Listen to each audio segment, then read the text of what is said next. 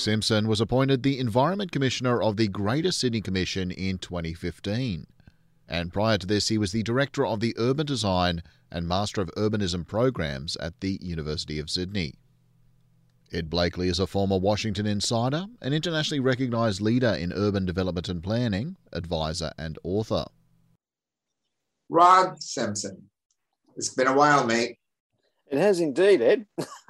you have been doing all kinds of great things, but I haven't seen you in about three years. Give me a summary of what you're up to these days. Well, Ed, you know, we were both on the commission together, uh, the Greater Sydney Commission, and uh, I left there about a year ago. And um, I'm now chairing a design advisory panel on one of the local government areas in Sydney.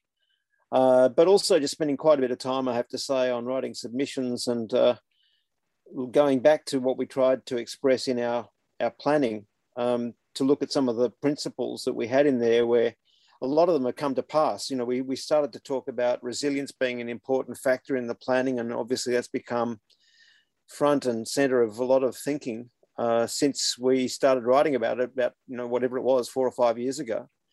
Um, so quite a bit of time on advocacy. And the other thing I'm involved with is a grassroots democracy organisation called Voices of North Sydney, which is uh, the federal electorate of North Sydney in Australia. So that's around about um, 110,000 voters to give you an idea of the scale. That's got four local government areas uh, as part of that, just in terms of the geography.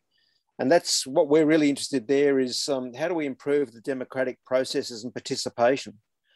And that's really as a response to, I think you'd have to say, the stalemate at the federal level in dealing with climate change, dealing with integrity in political processes. And it's fair to say that a lot of people are pretty disappointed with our politicians and not being represented. And uh, so there's a bit of a, a groundswell, I'd have to say, across Australia that's uh, of people just getting together and organising these movements. A lot of them are called Voices of, Voices of Mackellar or Voices of Bradfield and so on. Um, so that's that's the other thing that's been taking quite a bit of my time. So a bit of a, a difference, yeah. Well, yeah, you're doing this uh, pro bono, as we'd say in law. Uh, but there's something really important I want to talk to you about because in the next several weeks, I want to focus on this notion of precincts, places, and place building. Uh, there is still a pension here in Australia, I dare say around the world, to throw up houses across acreage at X density and say it's done. They're not connected to anything. They don't work as a system. And I want to talk to you about how has COVID influenced the things we were trying to do to bring about real placemaking? Is COVID a generator of rethinking place because you have constraints? or people just saying we'd like to get back to where it was? Yeah, well, that's a really good question, isn't it? Because uh, I think there's a real question there when we talk about uh, resilience and the idea of any system, you know, suffering some shocks and then how well it responds and how well it recovers. And the question then is that it, does it shift to a different state, a new equilibrium or a new state of operation at least? or does it return back to its original state? Um, and I think there's a real challenge there um, because do we, as you've said, do we actually look at the patterns that have emerged during COVID? So much more local activity, uh, much greater use of open space. A lot of people have talked about that. But if you look at the geography of the city, you know, if we're looking at metropolitan Sydney, we're talking around about 4.6 million people. Um, and it has pretty much one big centre. And we can think about that, but we can also think about where are, where are all the people who do the construction? You know, where are all the people who are the key workers? Where do they live? And what you start to see is that even though we think of it as being a polycentric city with lots of major centres distributed around and pretty well laid out in terms of those centres being on major rail and so forth. But there's still a big pattern in terms of the overall city, you know, where you've got then patches of people who have to travel a long way. And it really introduces, I think, then the question of, you know, a fractal pattern, you know, where you've got a little bit of everything distributed through the city. So there's a bit of economic activity, a bit of higher education, uh, some manufacturing. So that's sort of uh, mixed up, the mixity, as the French would say, mixité. you know, where where you actually, you know, you, you still have, might have a big centre, and uh, in our in our time, and I can say that Ed, in our time, because uh, before we joined the commission, you know, you were involved with Parramatta, and for many years, for those of you who, who may not know Sydney, there's a another major centre, which is, was in fact going to be the centre of Sydney back in the times of the first uh, colony. Uh, but for many years, it's been talked about as the second centre. But actually, it's only in the last um, 10 to 15 years, in fact, in the last 10 years, really, and for that matter, even the last five years, that it has really started to take off in terms of not just density, but the location of universities and government departments and so forth, and has really become truly urban.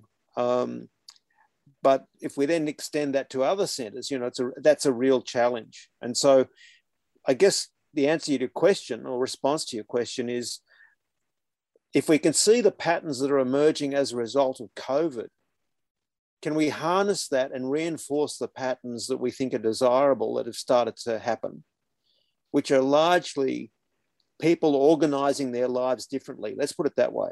Yes. Because people have been subject to COVID, they have configured their lives so that they're working from home more obviously.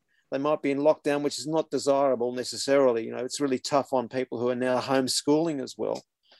But if you take out those elements that aren't so good and think about how you might accommodate them, so kids go back to school, more distributed childcare centres, whatever, um, and then think of the benefits of not having to commute to office jobs so much, then we might be able to imagine quite a different configuration of the city and a configuration of people's patterns of living. And that's that's um, that's a real challenge, you know, to capture that dynamic. In other words, the resilience of the city is also not just a matter of being able to return to its original state, but to be able to adapt and recognize that that had weaknesses. You know, that it, we had real weaknesses in Sydney where as you might expect, people who are involved with construction are probably the lower end of the, you know, the pay scale. Um, those those communities also tend to be the ones that um, sometimes aren't the healthiest and sometimes have high populations who don't speak English. So therefore, the vaccination campaigns wasn't configured well enough to actually help those people get vaccinated early enough. And then suddenly, what have you got? Well, you've got the entire construction industry compromised because of the geography of the city and that lack of the economic, the social economic geography. The social economic. Many of these places are well connected. They are all connected. trains and so on, but when it gets to the, the main street, they're awful.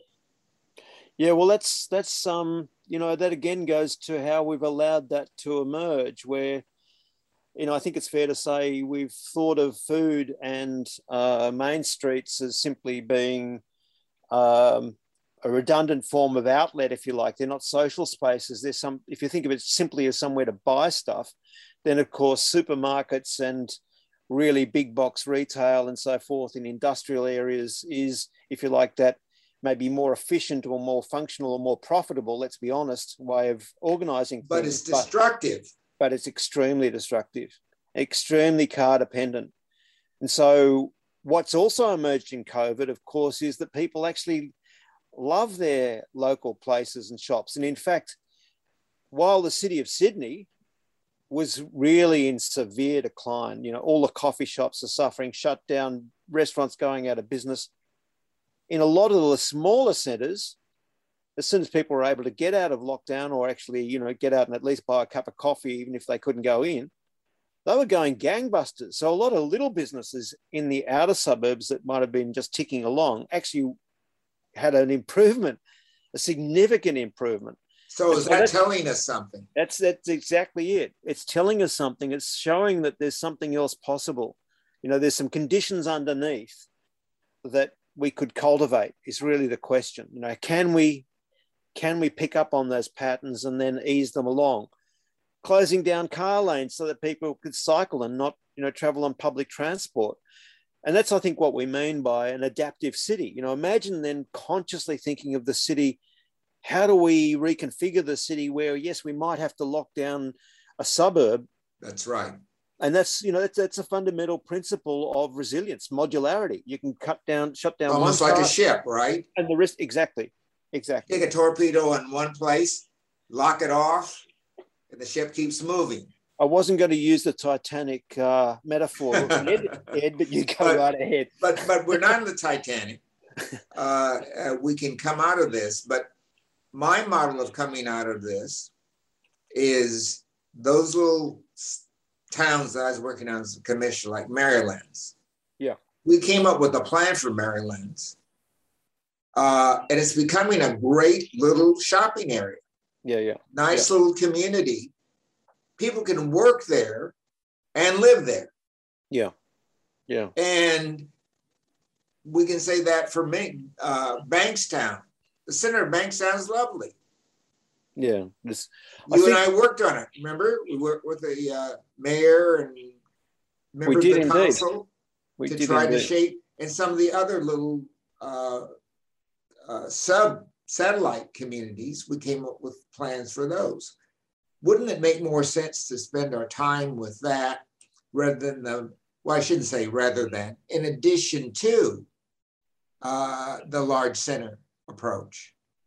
I think uh, I agree with you, Ed, as you know, but uh, I think we need to recognize that it's in, you know, there's always winners and losers in any situation. That's right and there's always going to be advocates for you know let's say the the vested interests and the vested interests in the major city are going to be the big property trusts and so forth that have all those office buildings and are really pushing for a return to the previous pattern for obvious reasons and so you think well look maybe but that's not the whole story. Can we actually look at it and see if the city would actually work better uh, if we had more residential in the city of sydney itself?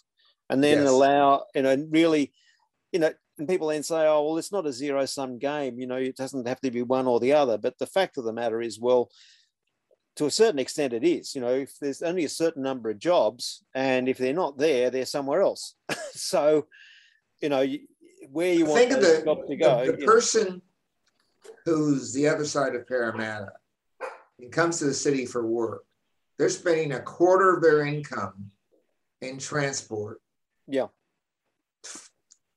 50% of their income on housing, that's 75%. There's only 25% left. By the time they go to movies and have a Big Mac and so forth, they're done. Now, if you move that job closer, as Parramatta is doing, the same job, now I'm 15 minutes from work. I may not even need the train or the metro. I might go on a bike all of a sudden my household income is increased. That's right. Yeah, and it's that. I think that's the thing that when we look at the when we look at the big centres and we talk about agglomeration and we talk about spillover, spillover effects and so forth, I mean, there's plenty of discussion about that, about the benefits of people talking to one another, the happenstance encounters and so forth, and that's all that's all good. Um, but when you get to 4.6 million, just the distances involved, you've really got to start cultivating that polycentricity, those many centres. And I think that, um, you know, when, look, we've known each other, what, 16 years or something, 17 years, Ed, uh, going back to the 2005 metropolitan strategy. Um, you may recall that uh, prior to that, there were about 23, 24 strategic centres, as they were called, That's which were right. essentially the big shopping malls and 100,000 square meters of retail. And and they're all on major rail lines with the exception of uh, one or two. So there's a pretty good structure in Sydney. But what happened then was when you might recall, we started to look at the modeling of when people, how people would travel to primarily knowledge jobs, you know, office jobs. That's right. It was then we determined, well, actually, we really need to reduce the number for those higher end jobs, as they were referred to, to four or five centres, and that was that was what made sense back then. Um, and so, what so, now? Well, this is the thing. You see, I think there's an, a possibility of going back and looking again at those 20 centres or 25 centres. In fact, you might recall that when we mapped all the centres, we were up to around about 1,200 centres, you know, right down to the little neighbourhood centres. And I think the, I think the little neighbourhood centres are particularly interesting um, because as we densify, you know, I think it's fair to say there's always been this concentration on travel and transport and, you know, transit oriented development. And we want to have higher density near transit to support the transit so people buy the tickets. Okay, well, that's all well and good. But what I'm interested in, what I was really working hard on in the commission was what we, what we started to call parkland oriented development, or other people have called it uh, green space oriented development, GOD. Yeah. Um, so I love it. And the thing was, you think, well, really, you can provide now when we think about transport, you know, a, a an electric bus can go pretty much anywhere. So you can create a bus line just about anywhere you like, as long as you've got a reasonably connected grid of streets. And I don't mean every street, but you know, some connectors. Yeah, majors. Then then really what's what's wrong with having density right next to the park rather than next to the freeway or next to the the main rail? And so you know and this is really i think the the potential um, as a result of covid to look at that where you think hang on a second we've got a school.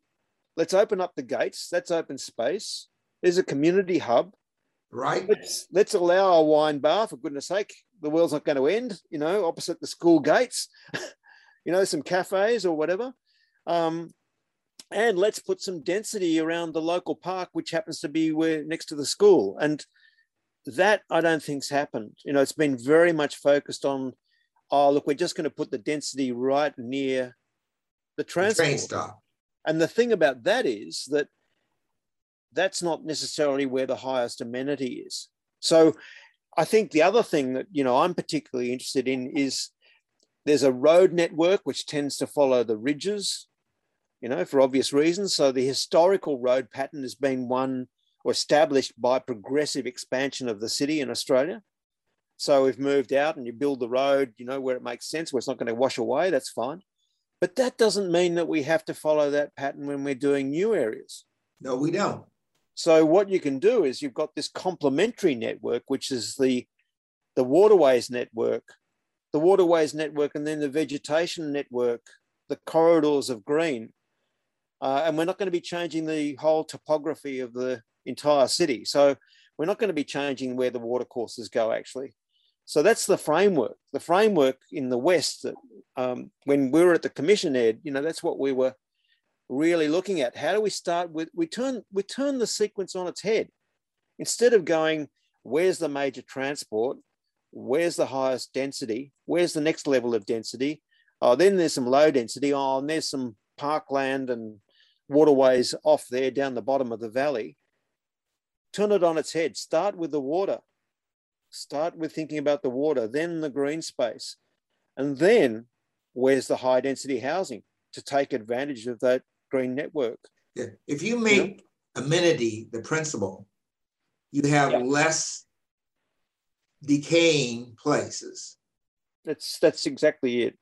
The, and exactly if you have mixed density, like Pasadena, California, where there's apartments on every block, but they ain't keeping the style of the block. Yep. Yep. And uh, the other thing, though, and every place has green space uh, Pasadena is not meant for cars except for Colorado Boulevard. Yeah.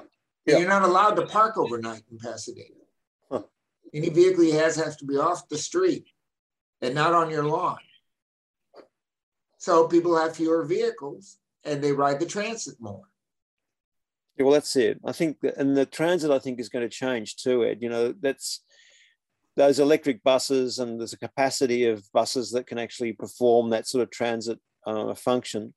But the other thing that you, when I when I say this, you know, when you look at our policies, which have actually put the highest density along some of the major roads, so it's actually putting the highest density in the areas of least amenity. Convenient, and that's be, healthily. That's bad for public health. It's bad. Well, it's just just not. They're just not great places to live, you know. And so, I think COVID, going back to the original question, you know, COVID has shown that people really do love their open space. I mean, you've seen it. Like I, have never seen in my whole life, obviously living in pretty much the same area my whole life, I've never seen so many people out recreating, enjoying the bush, enjoying the open space. And so you I can, look across the street there. right now. The oval's over there. Yeah. And I used to look over there, there'd be nobody. Exactly. Now it's yeah. full.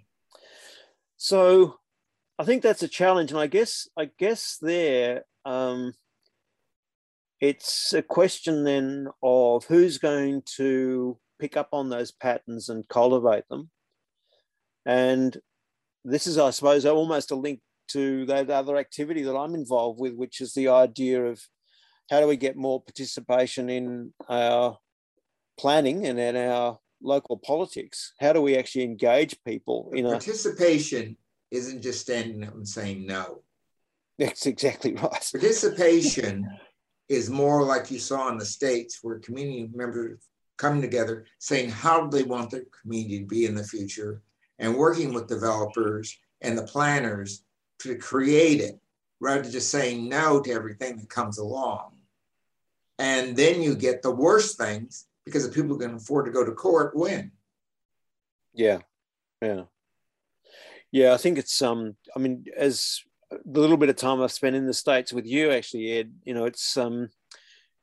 You you do pick that up that it's uh, there's a different ethos, and the ethos comes from, of course, a you know quite different history, and the different history, of course, means that there's different um, taxation systems, there's different institutional arrangements, and it's sort of the invisible systems. And we are just saying before we started recording, you know, our old colleague John Mant, who's passed uh, fairly recently, always talked about the designing of the invisible systems as well as the physical that's visible right. systems, and that's that's that's part and parcel of it. So that you know, with with COVID, uh, again going back to that, um, it really raises the question of uh, how do we self-organize? How do we actually develop that capacity, the social capacity locally, um, and not just expect uh, it, everything to be provided is the is the real question.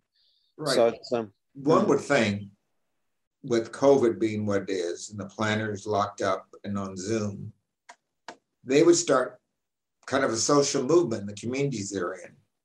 You know, having COVID town uh, town hall saying, "COVID's on. What are some of the things we'd like to have when we come out of it?" Because that's going on in the states right now. Mm. People are doing these things. It was on Zoom and now it's small meetings and so on. Because when all this money comes from Biden, they want to know how they want it spent. Mm.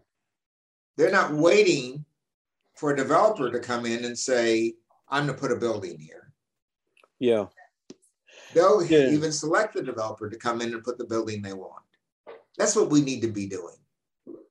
Yeah, I think I think um, again that might be a different approach because uh, you know, for those of you who might be listening not in Australia, you know, one of the controversies at the moment is just where a lot of the COVID money has gone. And I think what's been amazing, uh, actually, as a result of COVID, um, something we've seen a little bit uh, back when there was the global financial crisis, as we call it in Australia, which was um, the ability of fiat currencies to be issued to actually right you know pump money into the economy, which of course then become a, became a, a major strategy in Australia. But then the question is, where do you send it? Which is, of course, one of you know the principle of modern monetary theory. It's okay to print money if you're going to put it into the economy and it's not inflationary. And so that's where basically you're going to be put it in the part of the economy where there's sufficient demand not to create inflationary pressures.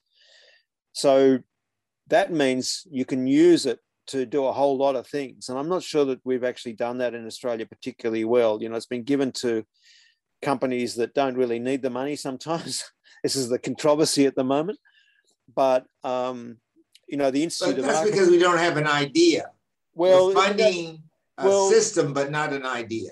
Well, that's true, Ed. But I think you know there is there's some ideology there we just can't uh, ignore. Um, so the you know the Institute of Architects and the Planning Institute, in together with uh, community housing providers, uh, put propositions to the Commonwealth government saying this is a great opportunity to upgrade social housing to actually Absolutely. build to build affordable housing, uh, recognizing that affordability is well out of well lack of affordability is out of control because of uh, the way our taxation has just sort of allowed things to go. And then the drop in interest rates means that it's actually just pumped it up even further. And so the idea was that you'd be solving two problems at once. You're putting money into the economy, into construction, where it can absorb it without being inflationary. And at the same time, essentially not just repairing something or just pump priming consumption or whatever, but actually building a legacy of affordable housing stock. And so that's that's I think a really if it had happened. but that, that's an investment in the future. Exactly, and it's sort of doing it's doing two things at once. On the one hand, it's it's actually addressing the current problem in terms of actually stimulating the economy, but in a way that actually has a legacy. And so, I think it's fair to say we were pretty disappointed when that wasn't taken up. Um, and there was just money given to people who wanted to do home re- renovations or put in a swimming pool or whatever, you know. Um, so not particularly well directed.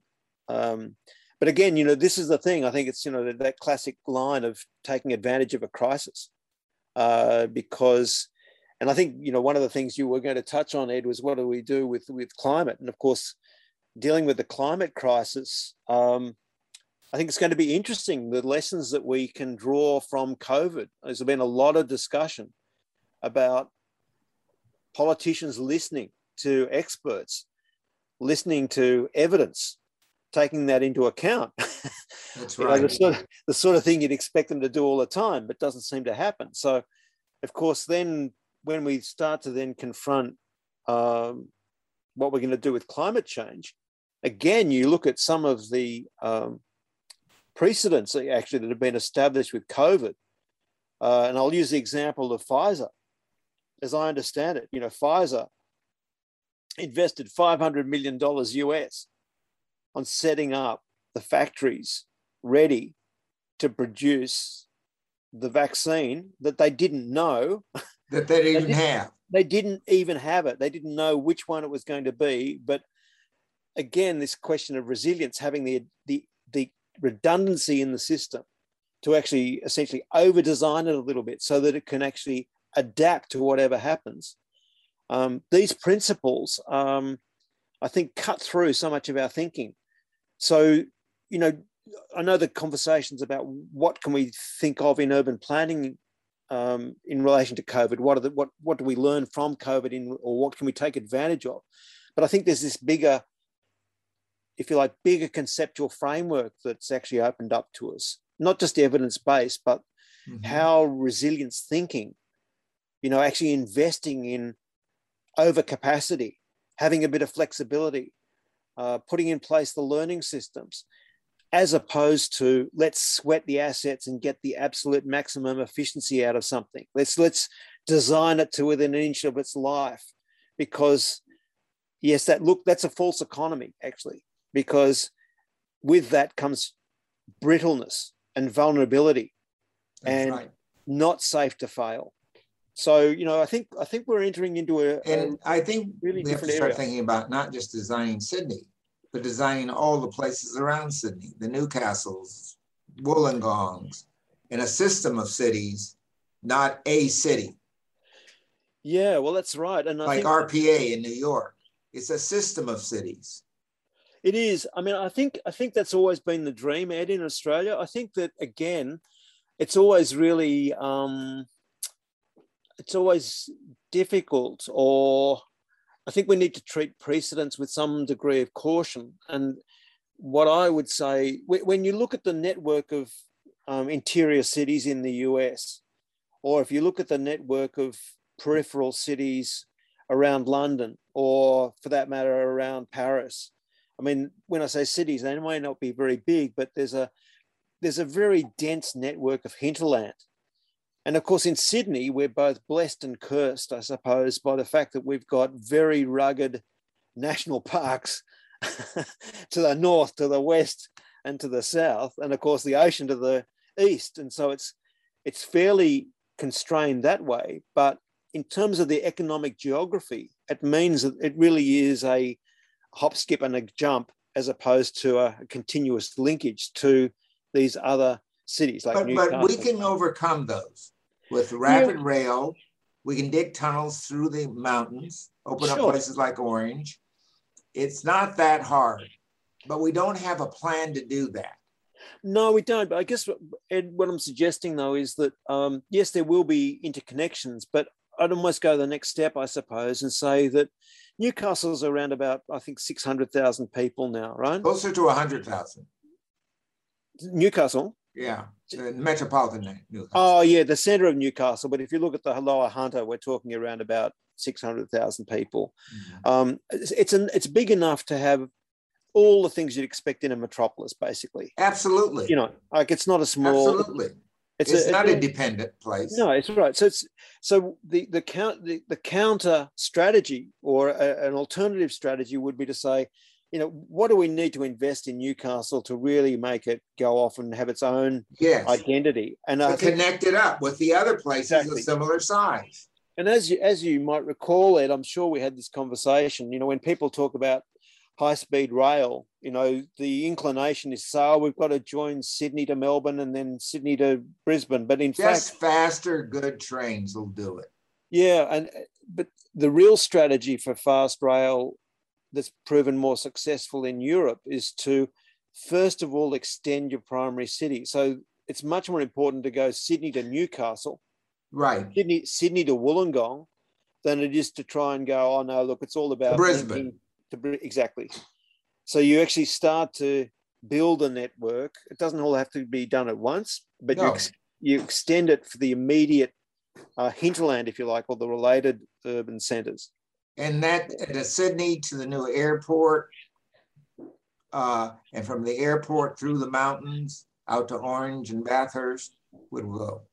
Yeah, yeah. That extend the system. All right, I think we've pounded this to death. Okay. it's just like when the old days when we were at the university and before the Greater Sydney Commission back in the department making a That's metropolitan it. plan. Let's hope yeah. somebody turns to us. and we'll call it the John Mant Plan. Okay. Okay, sounds good to me. He deserves to have a couple of uh, suburbs named after him, I reckon. So, I think so. or more, or more. Take care, mate. Okay, great to talk, Ed. For more of these chats with leading experts in their fields, look for Pacific Conversations wherever you find good podcasts, or check out the website edtalks.com.au. For weekly US news and current affairs, check out Ed and I's other podcast, US of Ed, also wherever you find good podcasts, as well as on Facebook and Twitter.